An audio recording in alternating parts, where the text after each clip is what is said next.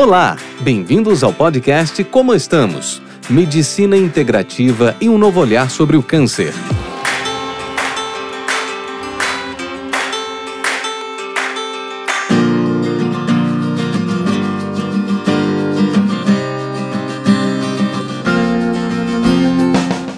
Olá, pessoal. Bem-vindos a mais um episódio do nosso podcast.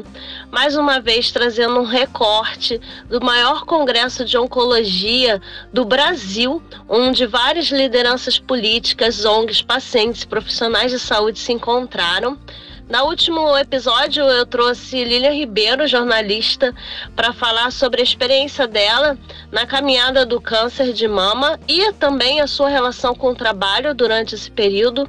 E dessa vez eu trago Caio Ribeiro, jornalista esportivo que teve linfoma. Na primeira parte do podcast, ele conta como é que foi a sua descoberta e quando ele revelou para todo o público, todo o seu público, o seu diagnóstico, o seu tratamento. E depois eu trago o podcast que a gente gravou no evento Todos Juntos contra o Câncer. Se emocionem, ouçam, pensem, reflitam e vocês vão adorar. Fica aqui ah, sempre meu espaço para vocês mandarem sugestões de podcast, sugestões de temas e convidados, porque a gente está aqui para caminhar juntos, acolher e desmistificar. Um beijo, pessoal, até a próxima.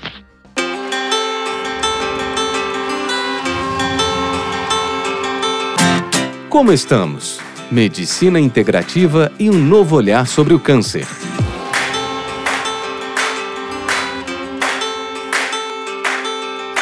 Pessoal, precisamos conversar um pouquinho mais sério agora. É, um tempinho atrás apareceu um carocinho no meu pescoço e eu fui diagnosticado com linfoma, chama linfoma de Hodgkins.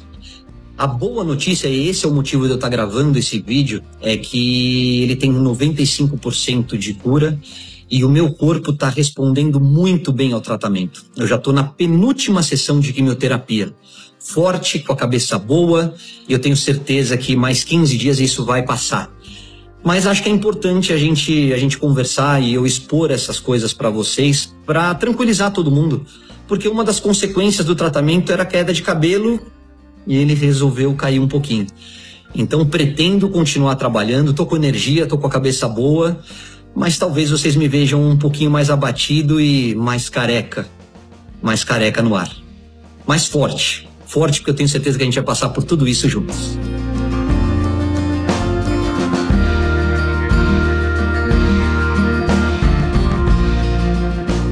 Oi, gente, tudo bem? Aqui a gente agora está com Caio Ribeiro, que acabou de sair aqui de um debate muito legal. E a gente vai falar um pouquinho de survivorship com ele também, sobre sobrevivência. Caio, muito prazer estar aqui com a gente, tá? A gente está aqui com a doutora Sabrina e com a Luana, que também vai fazer algumas perguntinhas e a gente queria saber um pouquinho como foi esse debate agora que você saiu e como foi sua experiência após do seu processo, a sua travessia, né, com o câncer.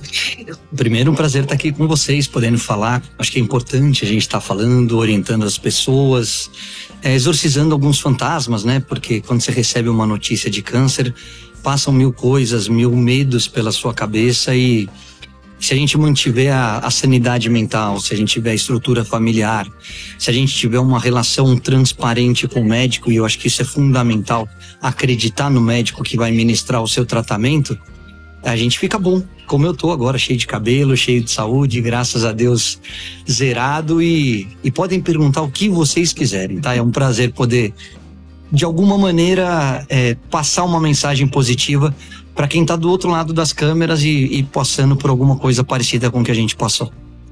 Quero agradecer, é uma honra estar aqui com você.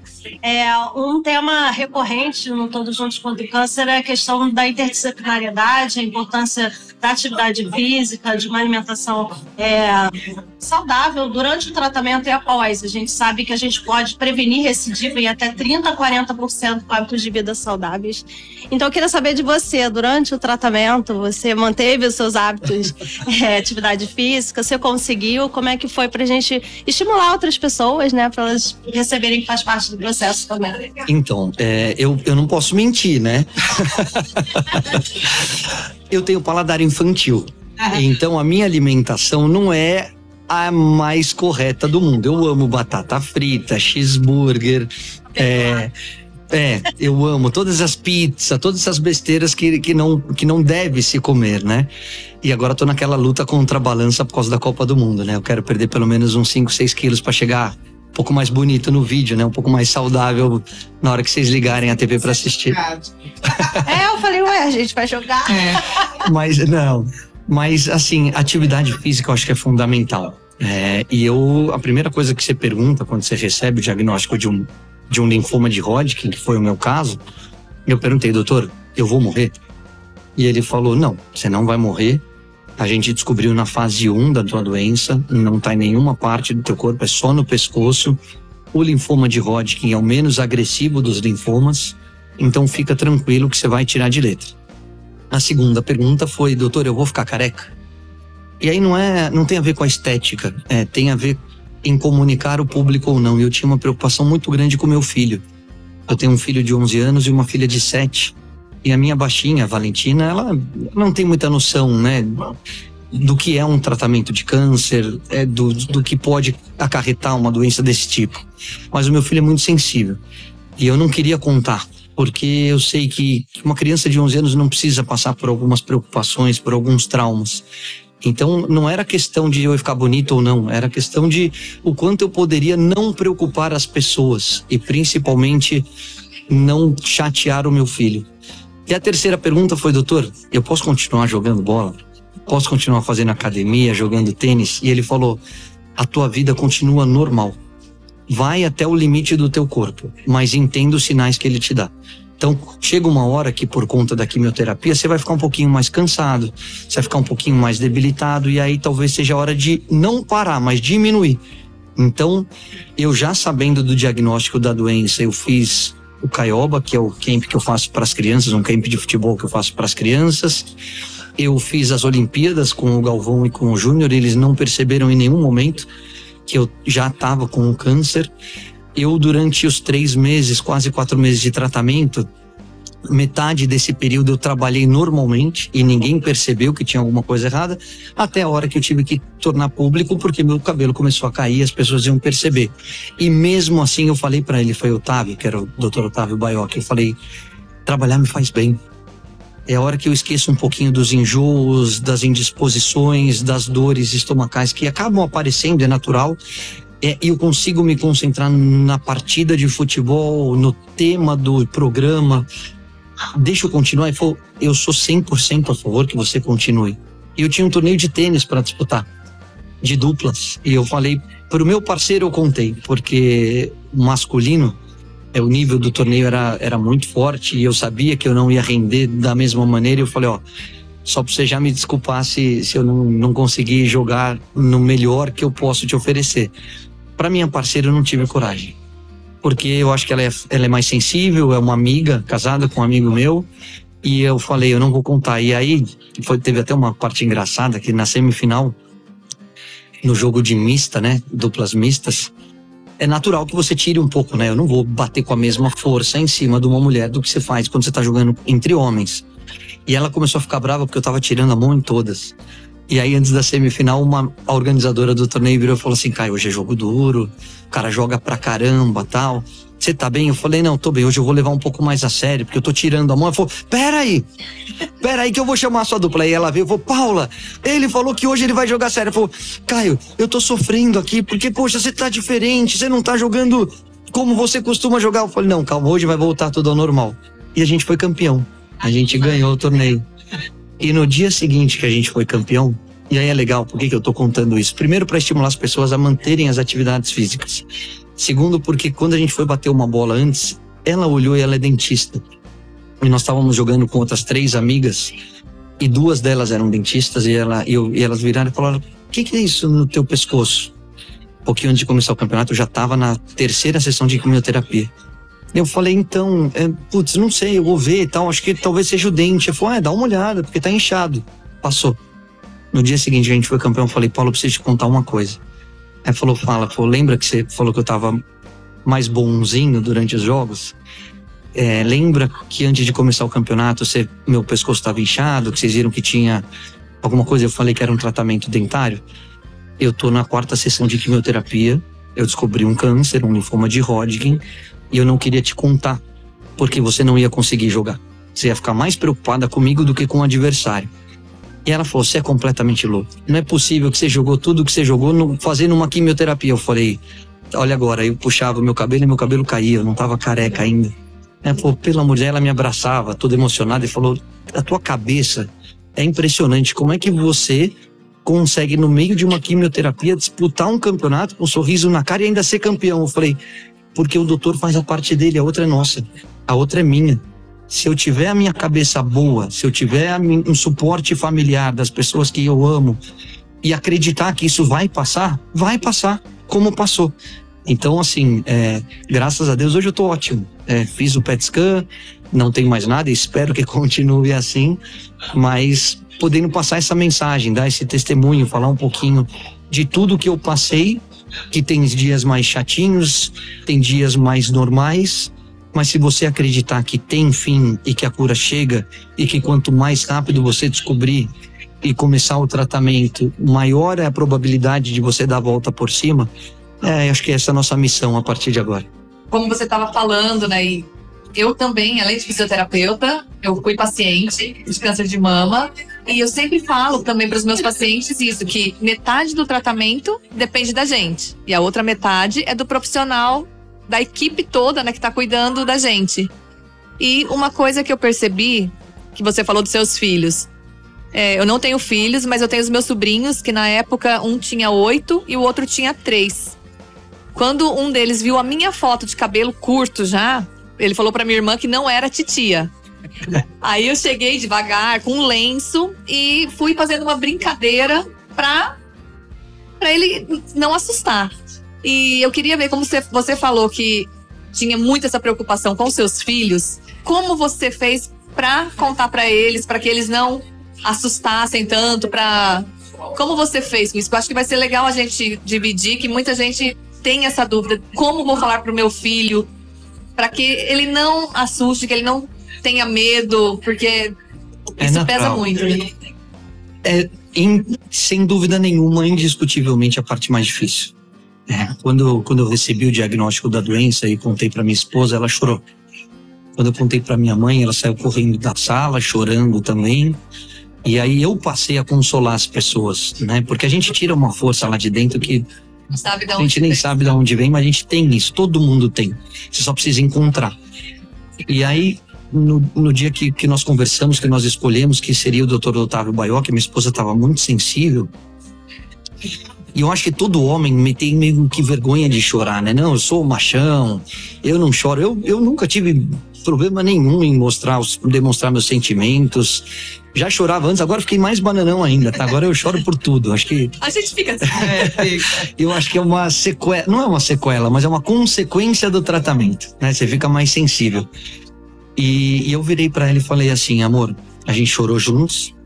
A gente tava num, num hotel, né? Quando, quando, quando eu dei o o resultado do PET scan, que a gente soube o que, que é. E aí eu falei, amor, nós temos duas opções. Ou a gente afunda de vez, ou a gente dá volta por cima. E eu vou precisar de você. Eu vou precisar de você para levar as crianças no colégio. Eu vou precisar de você para dar um suporte para os nossos filhos. Então, ou a gente afunda ou a gente dá volta por cima. A partir de hoje a gente não chora mais. Vamos chorar tudo que a gente tem para chorar. Liga para tua mãe, liga para meus pais, liga para minha irmã. Chore, bota para fora. Vamos, a gente tem esse direito todo mundo tem esse direito. A partir de amanhã a gente não chora mais. A partir de amanhã a gente vai curar essa doença, a gente vai focar na cura. Vamos focar no tratamento e vamos dar a volta por cima. A gente já passou por muita coisa. Eu, como atleta, Passei por muita diversidade. Eu tenho três joelhos operados, um nariz quebrado, um ombro deslocado, lesões musculares, torções de tornozelo. A superação faz parte da vida de um atleta. E talvez isso eu tenha conseguido trazer para o meu tratamento. Mas, mas vamos embora. Mas eu precisava contar para meus filhos. Né? Eu devia isso para eles. E, e, esse é o motivo da pergunta que eu fiz do doutor Otávio Baioff. Eu falei, doutor, eu vou ficar careca? Ele falou, não tem como te garantir acredito que você possa passar por tudo isso sem ficar careca, mas a chance existe. Eu falei, tá bom. E na terceira sessão de quimioterapia, eu deitava para dormir, eu levantava, o meu travesseiro estava cheio de cabelo. Eu sentava, deitava nas, com as crianças na sala para ver TV. E eu batia na almofada para disfarçar e começou a me fazer muito mal. Que aí é, agradeço publicamente mais uma vez a Globo, que eu peguei o telefone e liguei pro doutor Otávio. Falei, doutor, ninguém sabe, nem a TV, mas está na hora de contar. E ele falou, tá bom. Eu vou pedir para recomprar um, um remédio para imunidade, porque vai mexer um pouquinho com esse teu lado emocional. Eu quero que você comece a tomar hoje. O que, que você vai fazer? E aí, conversando com os meus diretores, eles falaram: Caio, grava um vídeo, coloca nas suas redes sociais do seu jeito, da maneira como você ficar mais confortável para falar sobre o assunto. E o que, que você quer fazer a partir daí? Você quer parar e focar no tratamento? Eu falei: não, eu quero continuar trabalhando. Foi então tá bom, então você vai continuar trabalhando. Você tá bem? Eu falei: tô ótimo. Se não fosse o cabelo, talvez vocês nem saberiam que eu tava já na quarta sessão de quimioterapia. Foi então a gente vai te dar todo o suporte e você vai receber uma onda de carinho que talvez nem você imagine. E que foi exatamente o que eu acabei recebendo, que acabou acontecendo. Mas eu precisava falar pro meu filho. E aí, essa hora eu sempre choro, tá? A gente vai chorar. É sempre hora que você, que você fica emocionado. E aí eu falei para ele, falei, filhão, precisamos conversar. Aí sentei com ele na sala, no sofá da sala, e falei, filho, olha pro papai, o que, que você tá. Tá vendo alguma coisa de diferente? Ele falou, pai, você tá ficando cabelo branco, né? Eu falei, não, João, não com cabelo branco. Cabelo branco eu já tô há um ano. Você não tá vendo mais nada? Ele falou, não. Eu falei, papai tá ficando careca, tá caindo meu cabelo. E aí ele olhou e falou, você vai ficar careca, pai? Eu falei, vou. Queria te contar uma coisa e queria que você entendesse exatamente do jeito que o papai vai te contar. O papai pegou uma doença. Essa doença precisa que eu tome alguns remédios para ficar bom logo eu vou ficar bom, filho, eu não vou morrer. Tá vendo? Olha para mim e acredita, o papai nunca mentiu para você e eu não tô mentindo agora. Papai não vai morrer. Papai vai ficar bom. Só que eu preciso avisar as pessoas porque consequência dos medicamentos que eu tô tomando é a queda do cabelo. E o papai tá caindo. Então, você reparou que o papai já não vai mais no teu treino, o papai já não consegue assistir seus jogos, o papai tá ficando mais tempo aqui em casa. Ele falou, ele tinha reparado, mas ele é muito sensível, ele não quis, acho, tocar no assunto e não comentou nada. Ele falou: ah, eu vi. Eu falei: então, papai precisa de mais um ou dois meses quietinho em casa e eu queria que você me prometesse uma coisa. A partir de agora, qualquer coisa que você ouvir na TV sobre o papai, qualquer coisa que você vê nas redes sociais sobre o papai, ou qualquer coisa que você ouvir na sua escola, ou no teu grupo de WhatsApp, ele já tem o um grupo dos amiguinhos, que te chatear, você vem correndo e pergunta para mim, que eu vou te falar a verdade. Papai vai ficar bom. Papai não vai morrer. Papai só vai ficar careca. Você entendeu? Falou, entendi. Falei, você tá tranquilo? Falou, tô. Então dá um abraço aqui e vambora. E aí eu falei, agora eu queria te propor uma outra coisa diferente. Ele falou o quê? Eu falei, já que o cabelo vai cair, vamos meter a maquininha aqui. e aí ele falou, ah, você tem coragem? Você não tem coragem? Eu falei, porque eu precisava quebrar esse gelo, entendeu? Eu precisava mostrar para ele que, que tava tudo bem e que talvez pudesse ser uma brincadeira. Ele falou, você tem coragem? Eu falei, tenho. Da metade para cá é seu e da outra metade é da Valentina. Ele falou, tá bom. E aí, beleza. Pra minha filha eu não contei, não precisava contar, porque ela não tinha entendimento. A única coisa que eu falei, baixinha, vamos passar a máquina na cabeça do papai? E ela, vamos! Eu quero agora. Eu falei, não, agora não, não tenho máquina aqui, calma, vamos chamar um barbeiro amanhã. Mas quem vai tosar a minha cabeça é você e o João, tá bom? Tá bom. E na hora eles não quiseram. Que era uma brincadeira nossa. E aí não sei se eles sentiram um pouquinho, desconfiaram de alguma coisa. Na hora falou, ah, pai, ele falou, ah, pai, eu prefiro descer para jogar bola. Foi então vai jogar bola. Aí a baixinha falou: ah, pai, eu não sei se eu quero. Eu falei: tá bom, vai brincar, filha. E aí eu chamei um cabeleireiro, né, um barbeiro, e ele me deixou careca.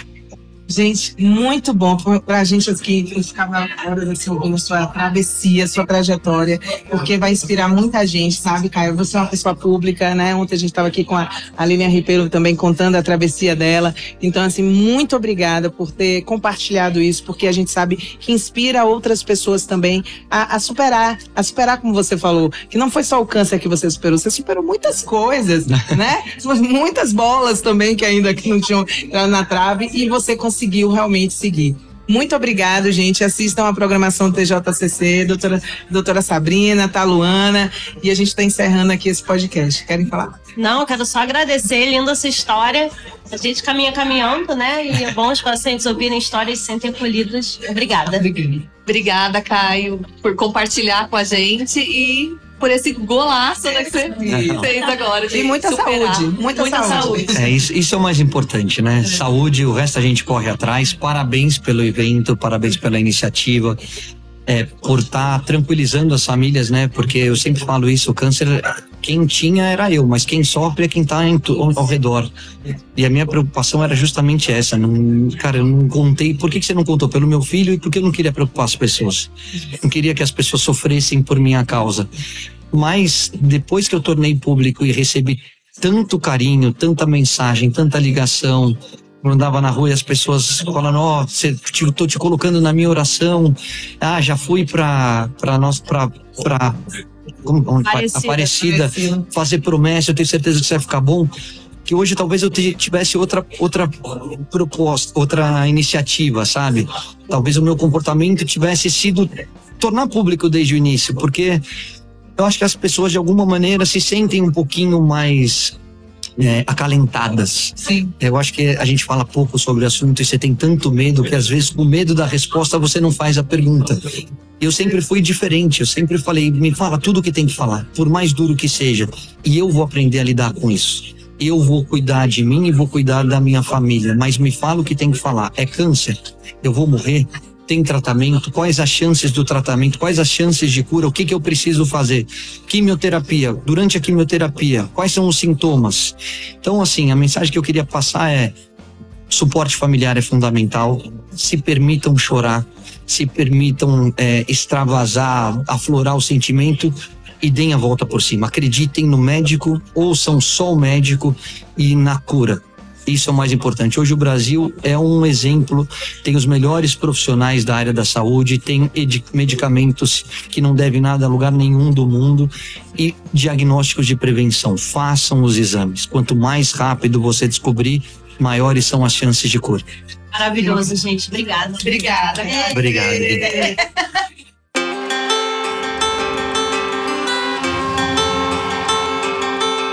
Você acabou de ouvir o Como Estamos, um podcast que fala sobre medicina integrativa e um novo olhar sobre o câncer.